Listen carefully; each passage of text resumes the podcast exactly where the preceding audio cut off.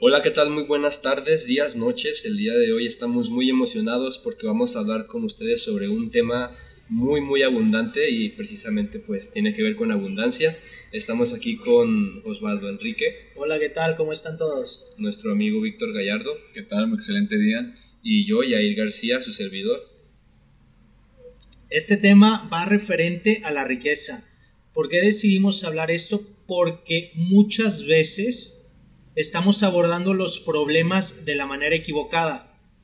Pensamos que la solución a un problema en específico quizás está en espiritualidad, o quizás está en salud, o quizás está en alguna habilidad social. Sin embargo, gran parte del, del, espectro de problemas que tenemos se resuelven teniendo más dinero en la bolsa.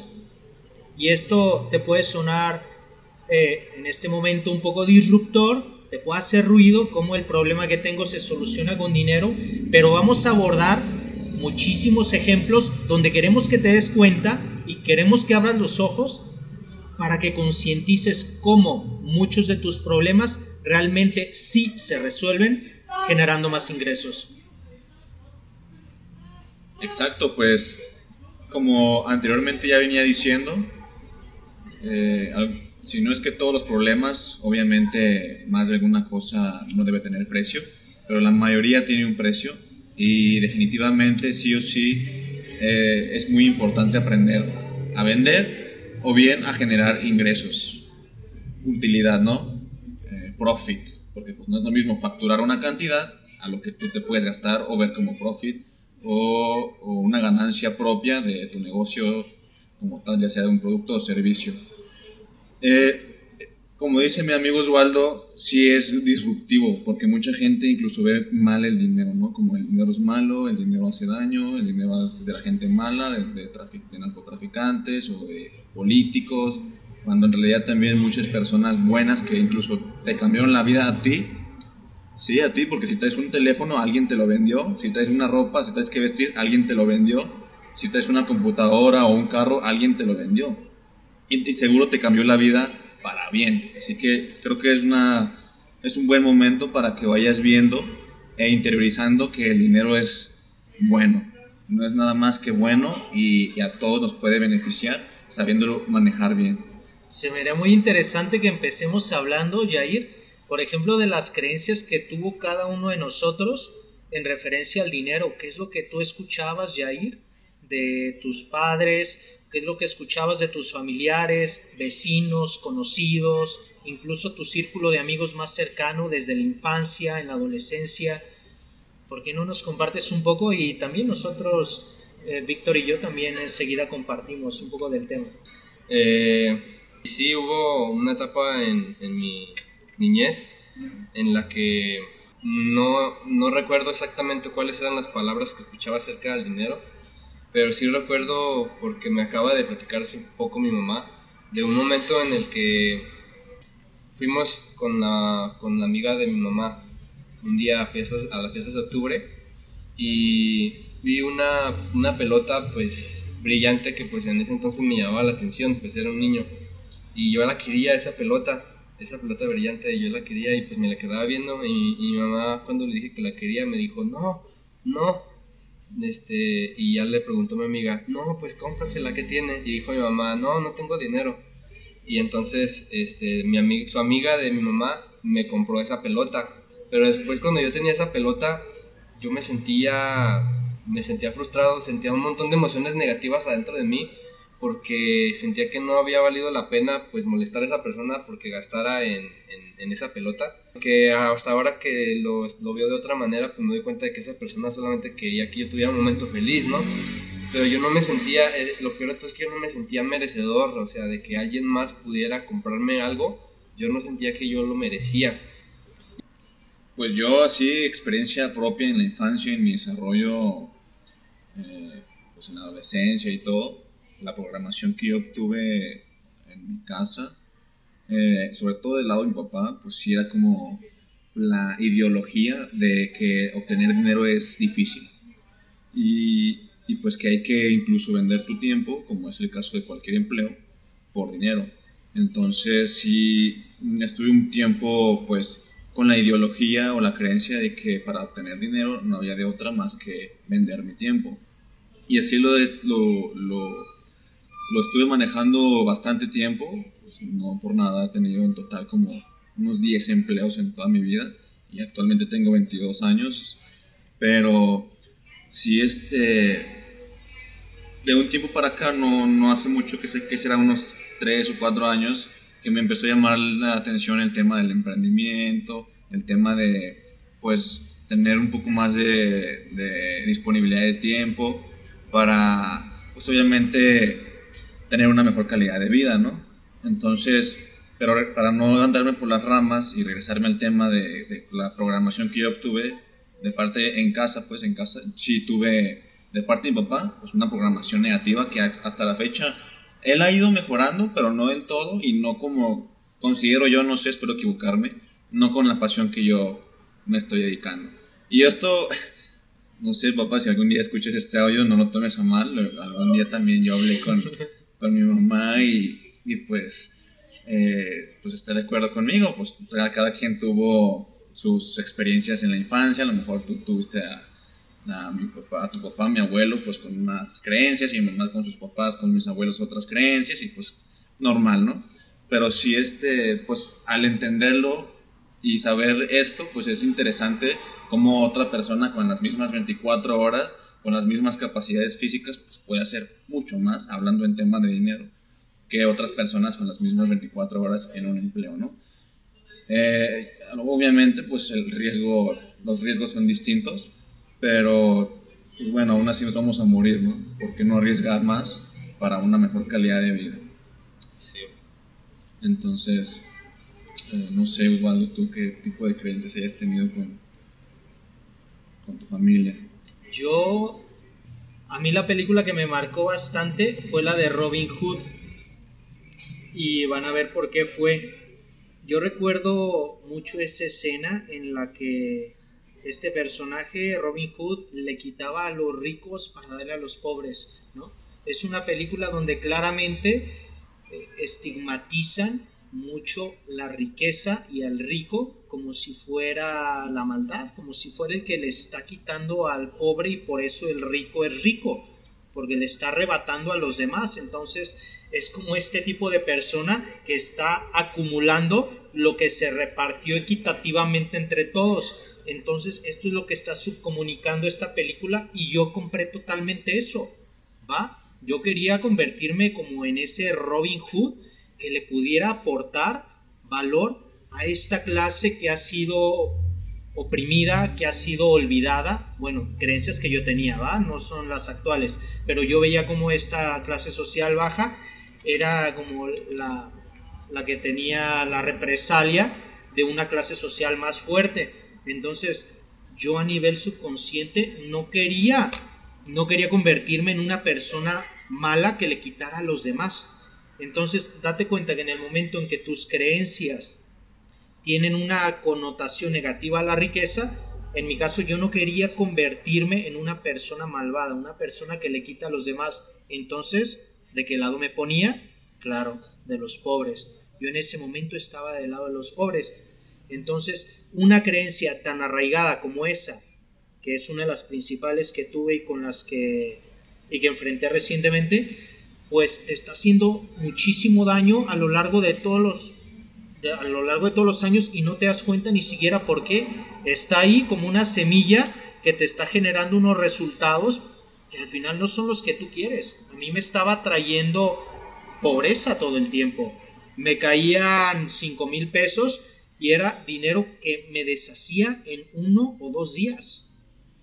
Y ese patrón se repetía y se repetía. Me caía dinero y me venían a la mente un montón de necesidades que no tenía antes de que me llegara el dinero, pero una vez que me cayó en la palma de la mano, se me vienen un montón de necesidades. Y me acuerdo de cinco cosas que necesitaba urgentemente para que mi vida fuera mejor, ¿no? Entonces, era como un sentido de urgencia a gastar y a tirar todo ese dinero. Entonces yo era como ese Robin Hood que quería eh, que el mundo fuera mejor, quitándole a los ricos y dándoselo a los pobres. No entendía yo cómo iba yo a quitarle a los ricos, no era mi intención quitarle a los ricos, simplemente quería que todos tuvieran riqueza, pero al final yo me ponía del lado de los pobres sin saber cómo generar esa riqueza. Estaba entendiendo totalmente mal el sistema en el cual se estructura la economía de un país y una economía personal también. Sí, pues nacemos con la mente en blanco y, y por eso es que la mayoría de las creencias referentes a todo, no solamente al dinero, pues vienen de nuestros padres. Pero pues lamentablemente eso no solamente es en nuestra sociedad, o sea, no solamente en nuestra familia, sino que así ha sido durante millones, bueno, con miles de años, perdón, exageré, eh, en los que pues las sociedades se rigen bajo un sistema por ejemplo, los, a los latinoamericanos, a todos, a la mayoría nos dijeron que teníamos que estudiar para trabajar, para jubilarnos, y pasamos toda nuestra vida bajo esas creencias, bajo las creencias de las personas que, que, les funcionó, pero hace muchísimo tiempo. O sea, el sistema educativo sigue igual y, y nos hacen este, seguir estudiando y seguir creyendo lo mismo. Y pues si no hacemos una diferencia hoy, pues nuestros futuros descendientes van a seguir creyendo lo mismo si, si no hacen la diferencia ellos tampoco. Y lo que siento que pasa mucho aquí, Jair, es que al tener estas creencias eh, que al final generan mucho sufrimiento, porque yo veo como la gente, desde el momento en que alguien empieza a hablar de dinero y evade el tema del dinero, o le cuesta trabajo decir un número, eh, ¿no? Yo recuerdo hace poco que fui a que fui con mi nana que estaban por operarla y demás, y les pregunté si necesitaban dinero. Les pregunté varias veces si necesitaban dinero y cuánto dinero necesitaban para la operación. Fue imposible que me dijeran un número, fue imposible. Me dijeron, no te preocupes por eso, eh, ya lo tenemos, ya tenemos todo arreglado. Y algo me decía que me estaban este, evadiendo, ¿no? La pregunta, insistía y me volvían con lo mismo. No, mi hijo, gracias, estamos bien, de verdad. Ya nos ayudaste tú mucho con venir y platicar con nosotras. Y nunca me dijeron un número. Les dije, bueno, cuando puedan o si lo necesitan, inmediatamente me marcan y me dicen qué es lo que necesitan y cuánto dinero necesitan. Insistí con un número, ¿sabes? Pero vamos a eso. Es gente que tiene tanto sufrimiento arraigado con el tema de riqueza que es mejor evadirlo. Preferimos pensar que nuestro problema es de espiritualidad o que es de salud. Y aquí vamos a enfatizar mucho. O simple se llama mala suerte. Tengo mala suerte. Así, ah, la persona que se desahucia y ni siquiera investiga ya de ningún tema porque cree que nada lo soluciona, pues ya no hay nada que hacer. Pero yo hablando aquí de mi caso personal, yo creía que muchos de mis problemas tenían que ver con espiritualidad, cuando realmente no eran de riqueza, que tenían que ver con empatía y no eran problemas de riqueza, que tenían que ver con salud y no eran problemas de riqueza. Y enfatizo cómo este problemas de salud pueden ser de riqueza. Con dinero puedes llegar a consumir los alimentos de la mejor calidad que el mercado te ofrece, ¿va? Que si alguien me podrá decir, bueno, el kilo de arroz es el mismo para todos, ok, pero hablando de proteínas, ahí no hay mucho que alegar, las mejores proteínas del mundo tienen un precio muy distinto. Los mejores micronutrientes también. Y te voy a decir, hay, arroz como el arroz salvaje, es un arroz oscuro que también... Así es más costoso también. sí, tiene mucha, mucha fibra. Entonces, si llegar a los mejores alimentos, lo resuelves con dinero.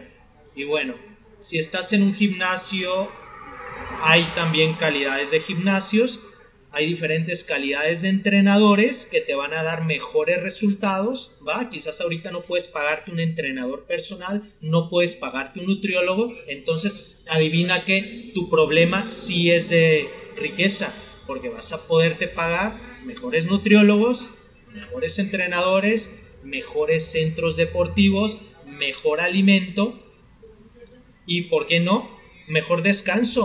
Si puedes pagarte el mejor colchón para tu descanso, que son muy costosos. Entonces, Ya ves números. Es crear un patrimonio y es darte lo que crees que mereces, lo proporcionar a lo que crees que mereces. Se les vienen otros ejemplos donde el problema está abordado de diferente, de una manera equivocada, cuando realmente se resuelve con dinero.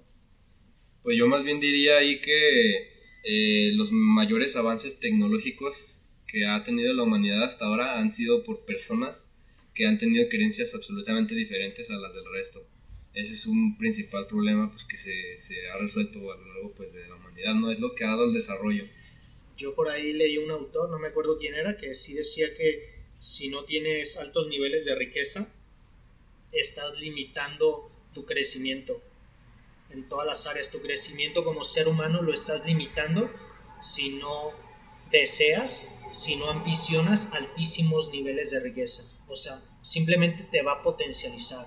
Y aquí es donde seguramente se te está haciendo mucho ruido todo esto que estamos diciendo, porque va a haber quien piense que no, no me quiero convertir en una mala persona, que el dinero convierte, el dinero no te convierte en nada, amplifica lo que ya eres. Exactamente. Alguien que sea una mierda de persona, pues va a ser una mierda más grande cuando tenga ese dinero. Y alguien que sea un excelente ser humano, simplemente va a resaltar todavía más a los ojos de la demás gente. Entonces, el dinero amplifica lo que ya eres, no modifica lo que eres esa creencia la he escuchado tantas veces y creo que todos la, la tuvimos en algún momento. Sí, sin duda. ¿Quieres cerrar con Para concluir, pues no, yo, yo, yo creo que muchos de nuestros eh, interlocutores se van a quedar con la duda, ok, Víctor, Osvaldo, Yair, ¿cómo le hago para tener más dinero entonces? Y pues ahí está la pregunta, pues no del millón, pero la verdadera pregunta, ¿no? La, la, la pregunta que te tienes que estar consecutivamente haciendo, pero por tema de tiempo, pues es, sería, para es, sería tema de otro podcast. Y Pero Para- dando una, sí. una herramienta, una ventaja. Mira, debes de reemplazar tus creencias limitantes por creencias potenciadoras. Esto se logra insistiendo el nuevo conocimiento a lo largo del tiempo. ¿Qué significa esto? Tú te has repetido todos los días a nivel consciente o inconsciente creencias limitantes del dinero. Entonces, ahora te tienes que repetir creencias positivas, lo que es la verdad. Te has estado contando mentiras, ahora es contarte la verdad durante mucho tiempo, a lo largo de todo el día. Entonces, es insistir con el nuevo conocimiento de valor a lo largo de muchísimos días, semanas, meses, años porque te has estado contando años las mentiras, ya tienen raíces profundas, necesitas contarte ahora por meses, años, las nuevas creencias, la verdad. Así que es una receta fácil, no toma bastante tiempo. Y yo quiero pues igual resaltar ahorita, porque pues seguramente se van a quedar con alguna duda de no, pero cuál es la mentira y cuál es la verdad. Y simple y sencillamente, algo que yo tengo muy presente ya es la, tu cuenta de banco, tu cartera o tu dinero, lo que posees de, en tu economía, es simple y sencillamente el reflejo del valor que has aportado últimamente a la sociedad. Tu cuenta de banco es el reflejo al aporte que has hecho a la sociedad. Y eso duele, Eso duele duele. bastante. Bueno, los dejamos. Muchas gracias por habernos escuchado. Hasta la próxima. Bye. Gracias.